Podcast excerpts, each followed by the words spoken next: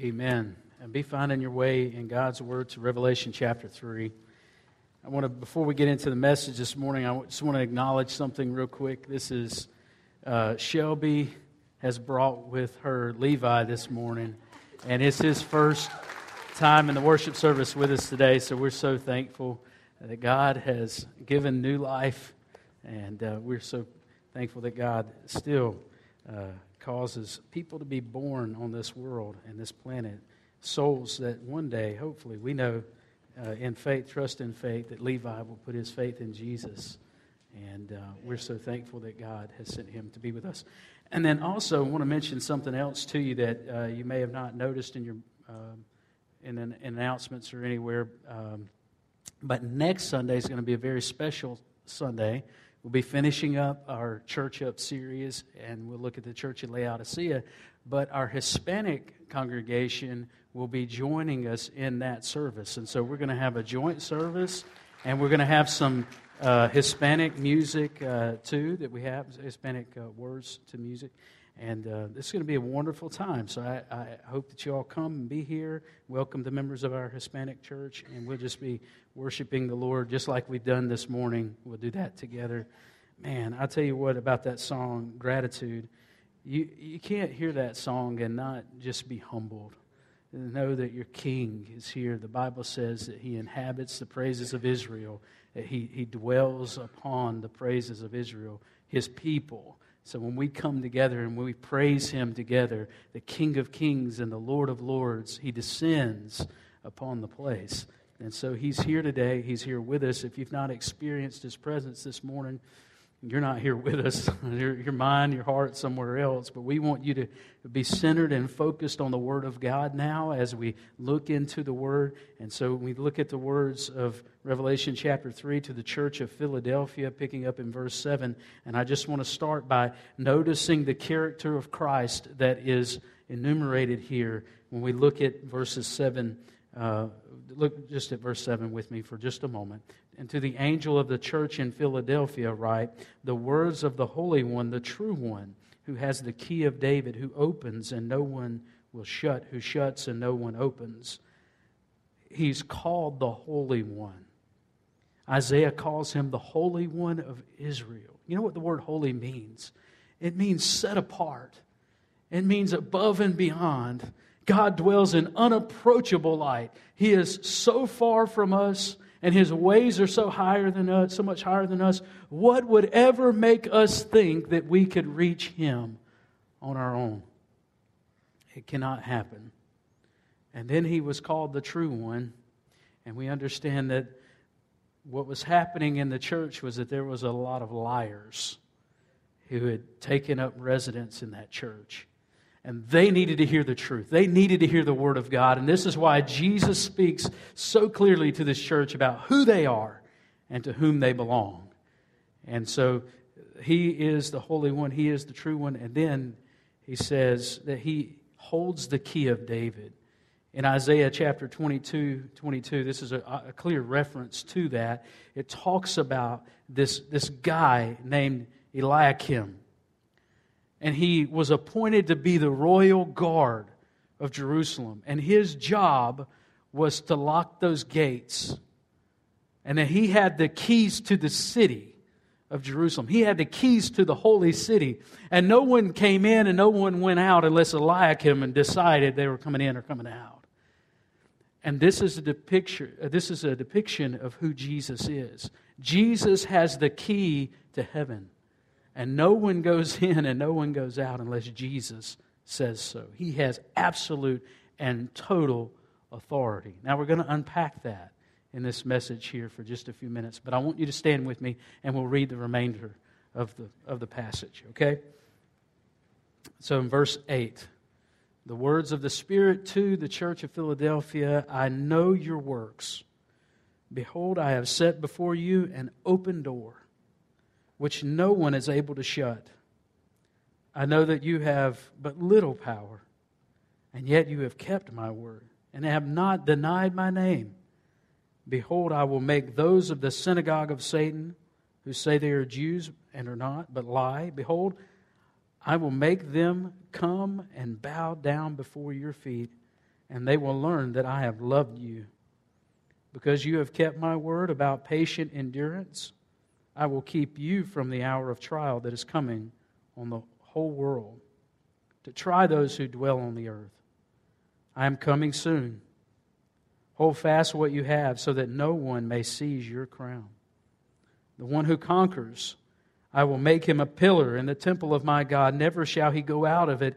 And I will write on him the name of my God and the name of the city of my God, the new Jerusalem, which comes down from my God out of heaven, and my own new name. He who has an ear, let him hear what the Spirit says to the churches. Let us pray. Father, we are so humbled and thankful to be in your presence. Lord, we thank you that you have met with us this morning. And now, as we meet your word, we pray, Lord, that you would speak clearly to our hearts. We would have eyes to see, ears to hear, hearts to receive your word, and then hands and feet to obey. Lord, make us a witness for you in a world that needs to know you. In Jesus' name I pray. Amen. You may be seated. This church at Philadelphia, the Lord Jesus says, I've put before you an open door. It's a church with an opportunity. And this church with the opportunity is a lot like us today. We are a church with an opportunity. The question is will we, like Philadelphia, be a ready church? ready to seize the opportunity, not allowing it to pass us by, but ready at a moment's notice to share the good news, to share the hope that we have within us. That's what the Lord Jesus wants this church to do, and He wants you and me to do. And so, first we see the commendation. We have the PowerPoint. Okay, there it is. I was scared for a moment, Miss Sue, whenever I saw a blank screen, that it wasn't there, because I want you to be able to follow along there verses 7 through 8, again, he says in verse 8, I know your works.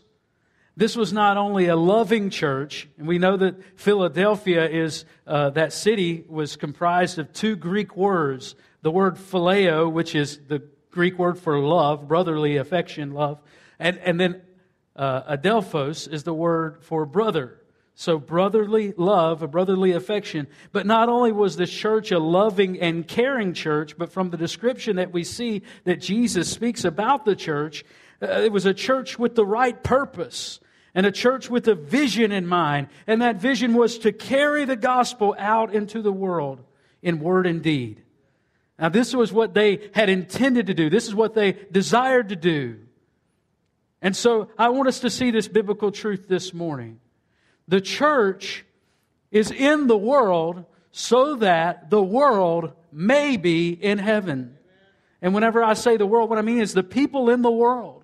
For God so loved the world that he gave his one and only Son. And so, why has God planted the church in the world? You know, we can worship God in heaven, amen. We can glorify God in heaven.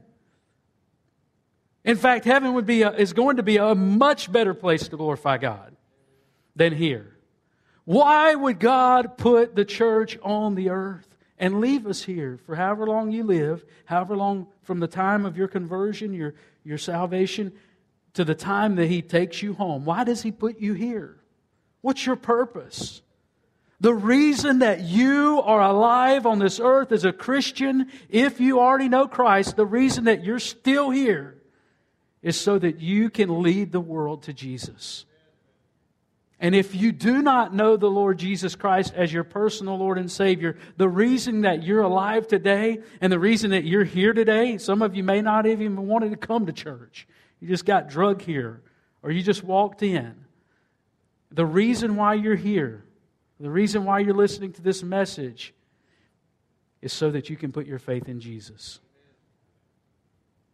And then glorify God by living for Him and being a witness to Jesus. And so this is the truth, and that was the truth for the church of Philadelphia, and they understood that. And so, Jesus, because they understand their purpose, they understand why they're here, and they're keeping their faith in Him, and they're living out their faith, and they're patiently enduring trials, Jesus says, I have set before you an open door. A door of opportunity. Now, Jesus himself is the door. He says in John 10 9, I am the door. If anyone enters by me, he will be saved and will go in and out and find pasture. So, doors let people in. Amen. Doors let people in. Whenever we got here this morning, I believe it was Brother Norman. I think I saw him. I saw Brother Neil this morning too. They go in, they unlock the doors of the church. Why do they do that? so that you can come in. Well, that's what the Lord Jesus has done in heaven. Whenever Jesus died on the cross and he went down into the grave, he came back up victorious and he took with him his blood and he offered it as an offering and he unlocked the door of heaven. We, none of us are allowed into heaven because of anything good that we do. It is not by human effort. It is not by your being good. It is because of the righteousness of Jesus Christ and his blood that was shed on the cross that any of us are able to go to heaven. That's it. It's nothing that you've done. No self righteousness, no token of morality will open the gates of heaven for you. It is only by throwing yourself at the feet of Jesus the righteous king who died for you, and asking him for entrance into that city. So doors let people in.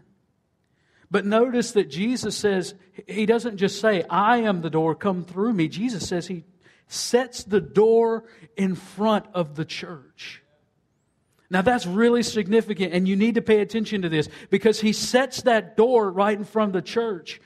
That church has already entered the door. They believe in Jesus.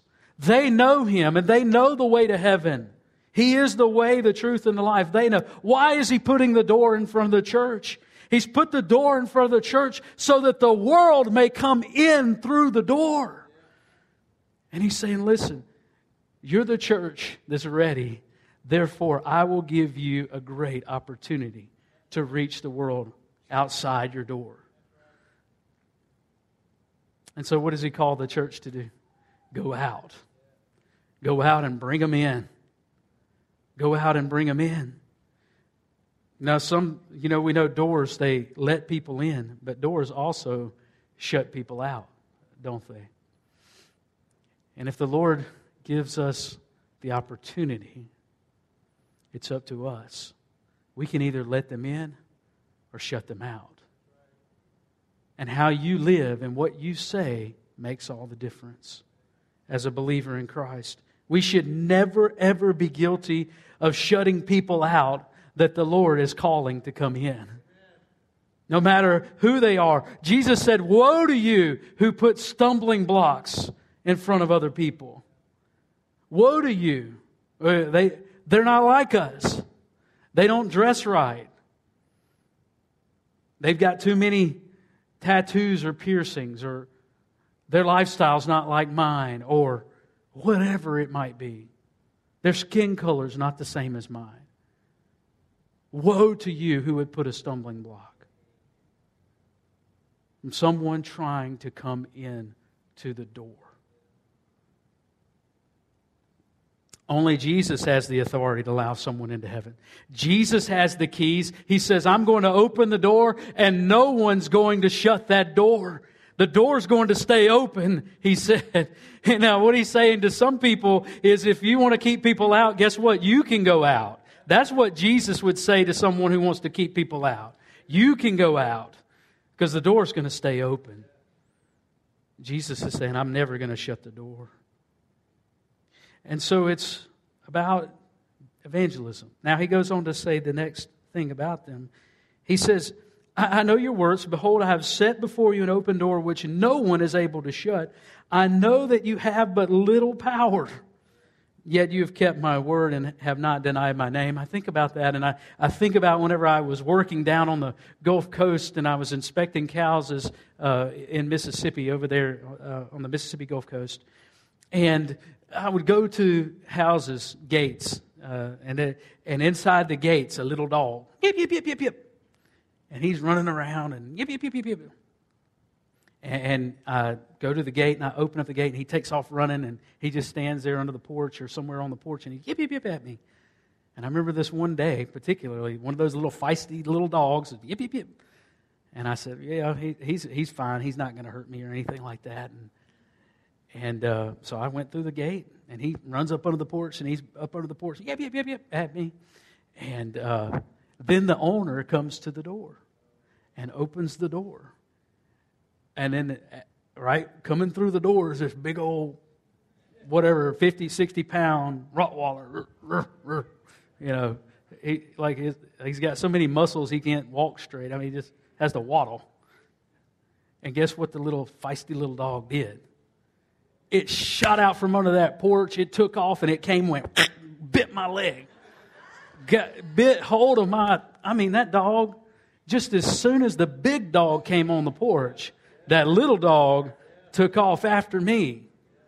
And and what Jesus says to the church is, I know you're just little.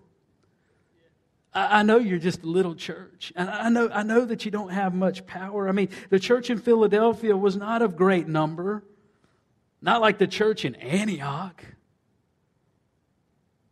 or the church of even Ephesus. They weren't financially strong like some of the other churches. God doesn't need money to do anything. I believe, I am going to say this so clear to, to, to us as a church. I want everybody to be listening to this. God doesn't need money to do anything. Get over that. If you hadn't gotten over it yet, hope you have. He doesn't need money. What does he need? He needs willing people. You and me. So the church wasn't a great, of great number. It wasn't financially strong. Notice Jesus turned the world upside down with 12 men. That's all he needed. He didn't even need them. He could have done it himself, but he chose them. And not financially strong, but they weren't politically powerful either. They weren't a church of great influence. In fact, it seems that the Jews had much more authority and power politically in that region than they did. And they were the ones stirring it up. So they were fighting against the machine. But what did they have? Romans 6 116, Paul said, For I am not ashamed of the gospel, for it is the power of God for salvation to everyone who believes, to the Jew first, and also to the Greek. See, they had the power. they, they, were, they were little, but they had a big God behind them. I want to tell you, God can do more with less because it causes a person to become dependent upon Him. He doesn't, he, he doesn't need your money. He doesn't need your great singing voice, even though we've got some really good singing voices in here. He doesn't need your, your political influence. He doesn't need any of those things. What does he need? He needs your heart. He needs your willingness he needs you to be ready for Him to use you. And I've, I've thought about this. G- Jesus will use us when we are good and ready. Now, that's a play on words because He will use us when we're good and ready, and He'll use us when we're good and ready. If you're not willing, He'll just move past from you to the next person and use the next person. But He can do with you what you never thought possible when you bring yourself and you lay yourself at His feet. I want, to tell you this too, because we're talking about that opportunity to, to reach the lost world on the other side of that door. There is no such thing as the gift of evangelism. I want you to get that. There, the Bible never mentions the gift of evangelism. There are those who are called to be full time evangelists, and God calls evangelists to go out into the world, but there's no gift of evangelism.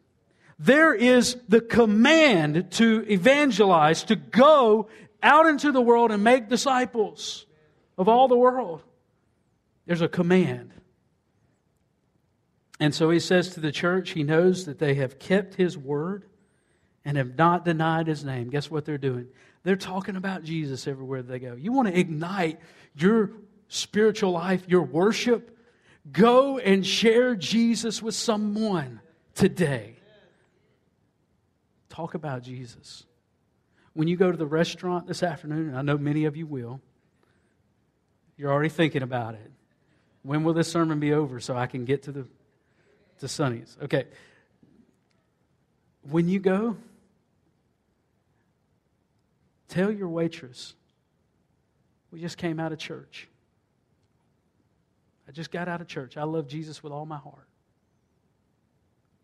I want you to know He loves you, and I'd love to pray for you. What can I pray for you about? That's so simple. Start talking about Jesus. Keep his word. Don't deny his name. You know how we deny the name of Jesus more than any other way? You know how we do that today? We just don't talk about it. We just don't say his name.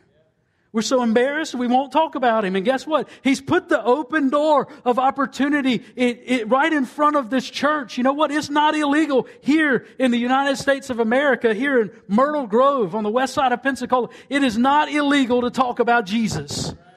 We have an open door.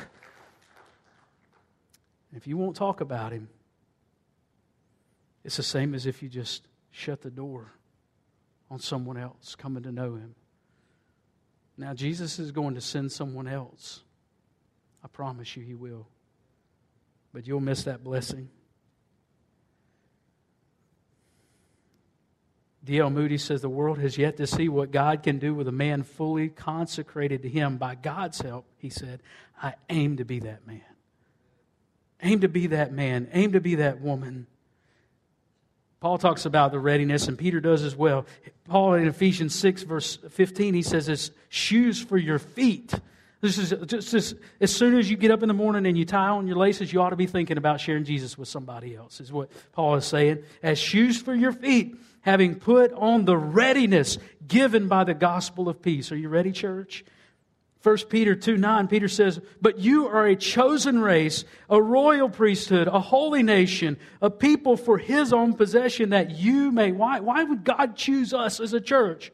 Why would he plant us here in Myrtle Grove? Why would he do that?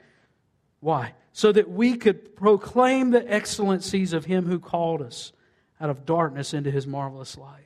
1 Peter uh, 3, verse 15, later on, Peter says, But in your hearts honor Christ the Lord as holy, always being prepared to make a defense to anyone who asks you for a reason for the hope that is in you, yet do it with gentleness and respect. Jesus chooses to use us when we're good and ready. And so you see the commendation. I, I want to see, secondly, though, a consolation. And I'm, i spent a lot of time on the first point. I'm going to wrap it up real quickly. Y'all ready? Listen fast. Uh, verse 9 Behold, I will make those of the synagogue of Satan who say that they are Jews and are not, but lie. Behold, I will make them come and bow down before your feet, and they will learn that I have loved you. I love that because Jesus wants to tell this church, I love you. And he wants to tell our church, I love you. But he wants us to understand that that love doesn't just stop at you, it extends to the rest of the world, that he loves the world and he gave his one and only Son for the world. And so the, the consolation there is that God's love is going to go with us and protect us as we go out. And he, he's sending them out and knowing that there are those against them. When you go out, you're going out as sheep in the midst of wolves. You're going out into a world that hates you and that is hostile toward the message that you have in your heart that you share. But there are some who will hear and believe. And he talks about that synagogue of Satan. He said, they, they were supposedly Jews, God's chosen people, but they had denied the Messiah, and, and evidently they were persecuting the church and had kicked out some of these people out of the synagogues. They had probably excommunicated them, and they thought that they were right with the Lord, but they weren't. They were enticed by the devil, and they were sent by the devil. All, all the way back in the book of Acts, in Acts chapter 15, the church was already having trouble with these people. And here Jesus calls them the synagogue of Satan. They're motivated by the devil and they've infiltrated the church. Jesus promised the church that Satan and his people one day would come and bow down. James says, Resist the devil and he will flee from you. You do not have to be afraid of whatever the devil can do. Jesus said, Don't be afraid of him who can kill the body. Be afraid of the one who can destroy body and soul in hell. Who is that? Not the devil. The devil's going to hell. it's the Lord Jesus. So we don't have to be afraid of the devil. You'll never fully realize the power of God at work in your life and, and the power behind your witness, your testimony, when you're afraid of the devil. You've got to quit being scared of him and you've got to go out. You should be watchful, watchful, but never fearful of Satan.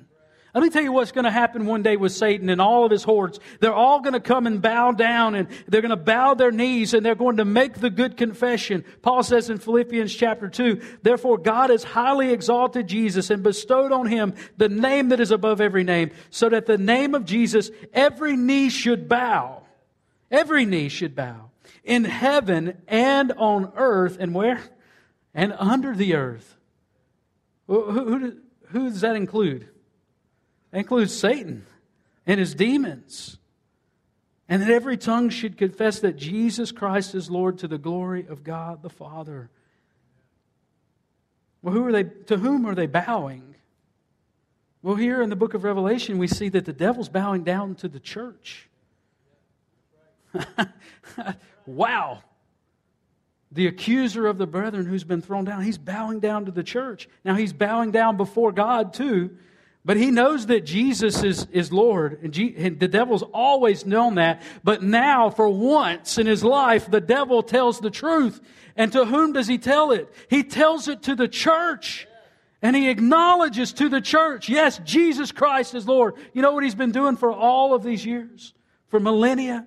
He's been lying and denying that Jesus is Lord. And one day, he's going to tell the truth.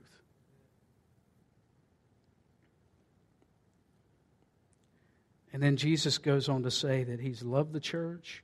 He's never going to quit loving the church. And then he says, Because you have kept my word about patient endurance, I will keep you from the hour of trial that is coming on the whole world to try those who dwell on the earth. The Lord Jesus promised not that the church would be exempt from the hour of trial, but that he would keep them in that hour of trial. Now, we could go into a lot about that whether you're pre trib or post trib or whatever, it doesn't matter. What's the point? Jesus is going to take care of his church. He's going to care for his church. And Jesus has already promised this. He's already said this in Matthew 16, 18. And I, will te- I tell you, he said to Peter, uh, he says, You are Peter, and on this rock I will build my church. And then he says, And the gates of hell shall not prevail against it. Nothing is going to tear that church down.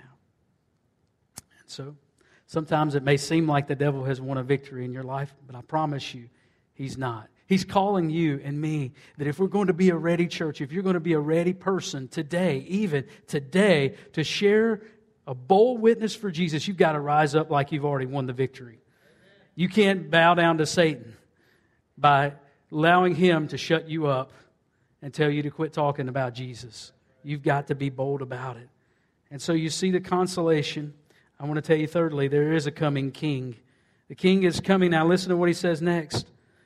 Just, just a few simple words. He goes on to say, The hour of trial is coming. And in verse 11, I am coming soon. I am coming soon. Amen. Hey, you can clap for that because I'm glad. And I know that if he wrote those words, two, almost 2,000 years ago. And, and listen, I, I promise you, soon doesn't mean a million years to Jesus. Or else he would have never used that word. I know some people say, well, Peter says that a day is like a thousand years and a year is like a thousand. I understand that. And what Peter's saying is be patient. But the word soon has meaning. And Jesus would have never used a word like soon if it didn't mean something. And what it means is you better be ready because He absolutely is coming soon. He's coming probably sooner than anybody in this place thinks. He's probably coming sooner than we believe He is. My grandmother's door was never locked during the day. I miss my grandmother so much. One of the things I miss about my grandmother is I could go to her house We lived down the street from where my grandmother lived. I could walk down to her house, walk up on the front porch, turn the knob, open the door, walk in, and never say a word, never announce myself. She was going to be there waiting, no matter what. She was there. And the door was always unlocked, and I could go in. And she would say, Are you hungry? and then she'd fix me something if I wanted something to eat. But at 10 o'clock, on the dot, my grandfather, just before the evening news, just before the 10 o'clock news, he'd get up out of his chair and he'd go lock the doors. And that was it. No one went in or out after that. That was it. That was the last opportunity. Today, there's an opportunity. 2 Corinthians 6, 1 through 2, working together with him, then we appeal to you not to receive the grace of God in vain, for he says, In a favorable time I listened to you, and in a day of salvation I have helped you. Behold, now is the favorable time. I mean, some of us, we've been waiting on God to do something in order for us to get busy. And I'm telling you, you got to quit waiting and get busy because now is the favorable time. Jesus has already done enough. He died on the cross. He rose from the grave. And he's alive today. What are you waiting on? Now is the day of salvation. Get ready. Stop playing. I think about my dad would leave for the day and he'd say, I want you to get the grass cut before I get home. And he'd go to work. And I'd sit in my pajamas and eat my Lucky Charms and watch Ninja Turtles on the television. We had three channels back then, so you had to tune into the cartoons and sit and watch it. 10 o'clock roll by.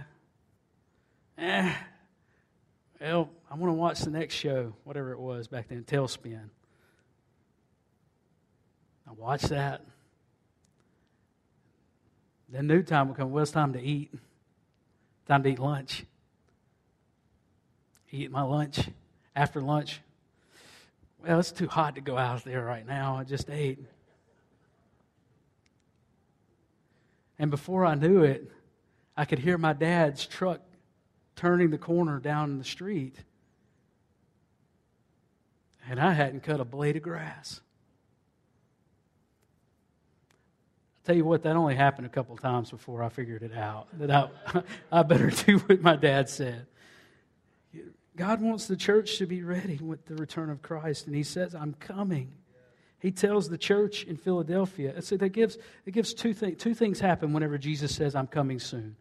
Number one, it comforts us because we know He's coming. And when we said He's coming soon, you clapped because you're ready. You want Him to come back, and I want Him to come back because I want us to, to do what we're doing today in heaven. Amen. That's going to be a great day. But second thing it does is it says, get busy. It comforts us, but it also lights a fire under us because we've only got a little bit of time. Jesus said to work. He said, we got to work while it's daylight because night is coming when no one can work. And so he's telling us to do the works of the Lord today, right now, today. Fourthly, I want you to see the crown because there's a reward for the ones who will be those soul winners at the door saying, Come in and see Jesus. There is reward for that work.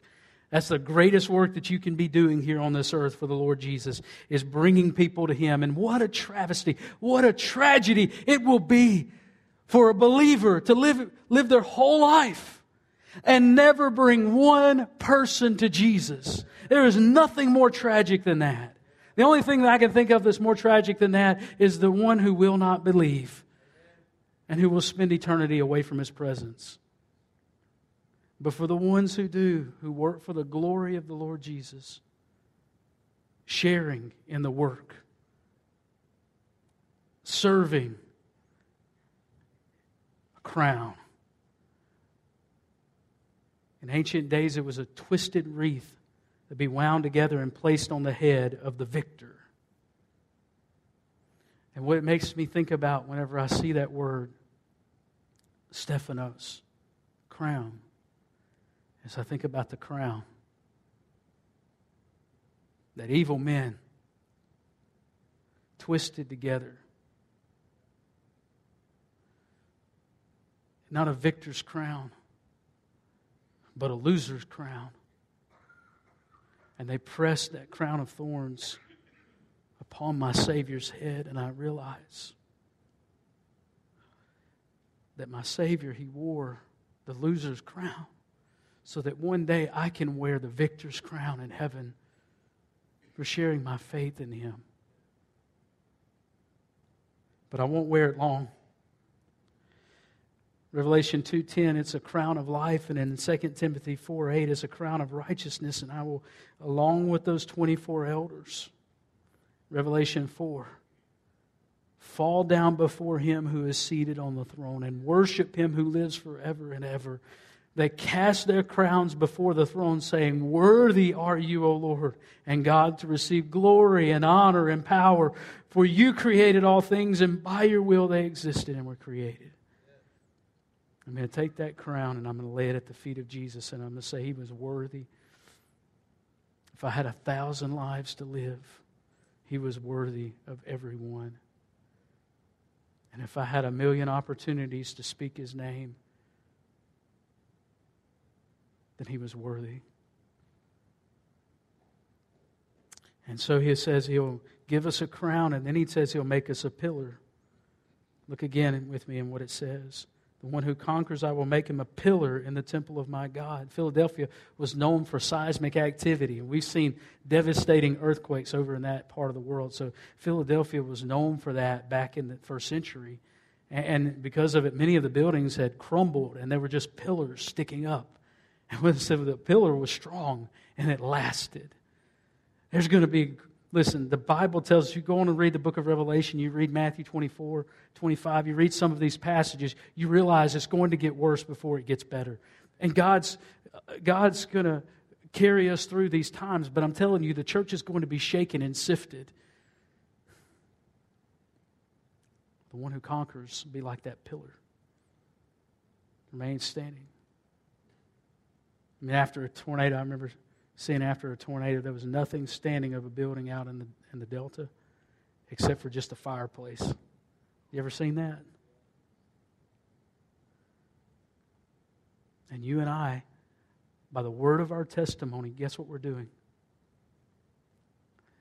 By the word of our testimony, we are conquering the enemy.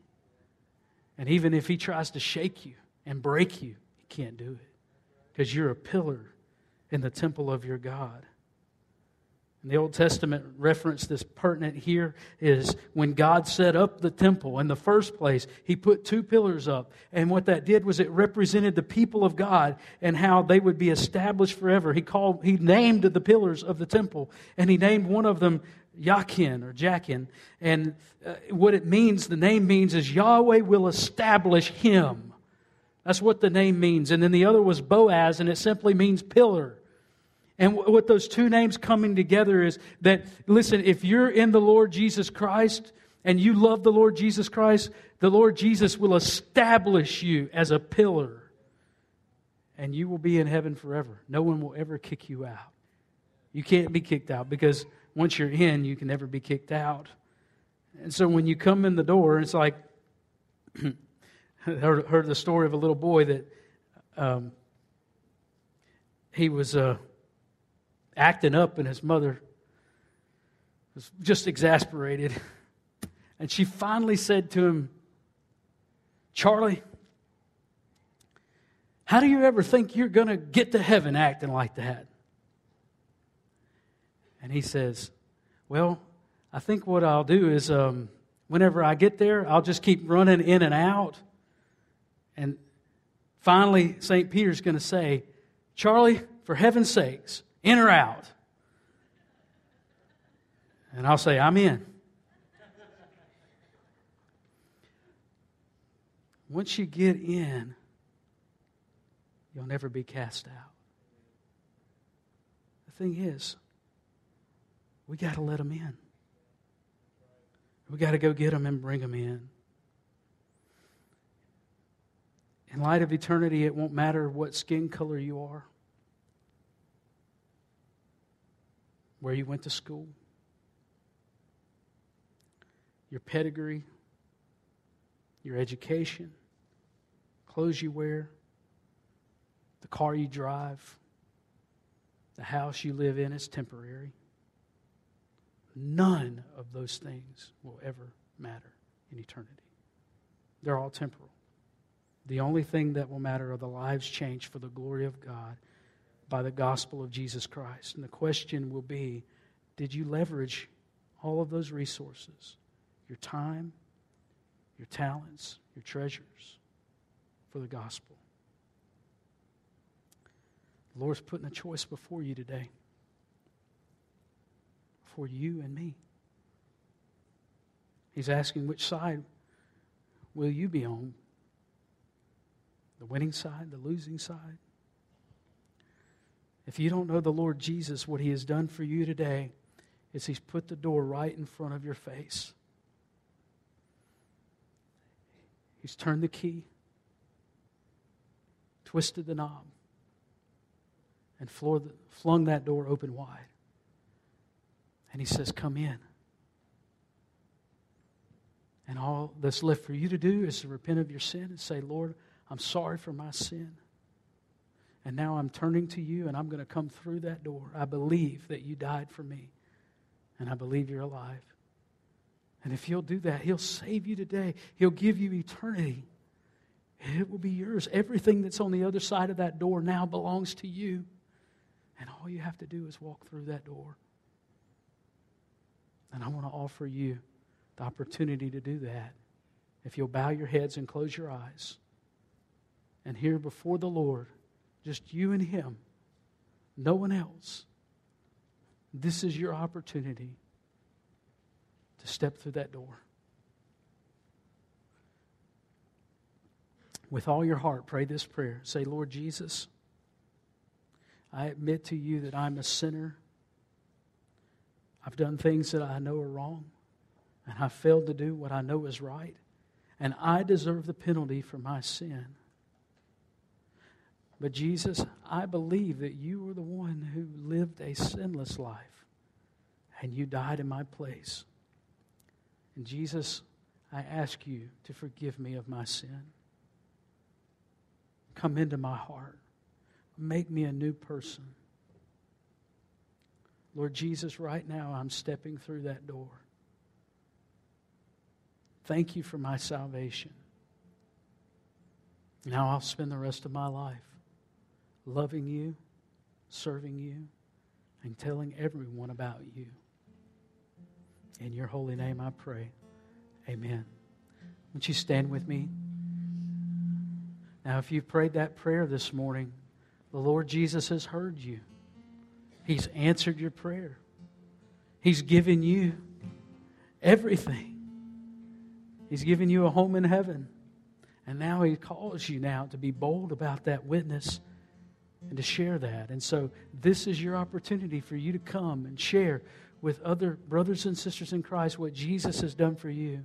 We want to love you and encourage you and offer you resources, offer you believers' baptism, allow you to become part of the family of faith here.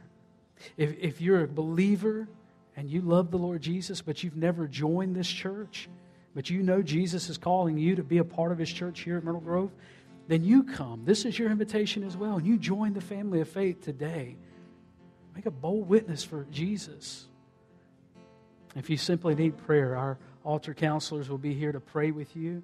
Or if you need to pray right there at your seat, you just take this time. This is your invitation as well. Let us sing together.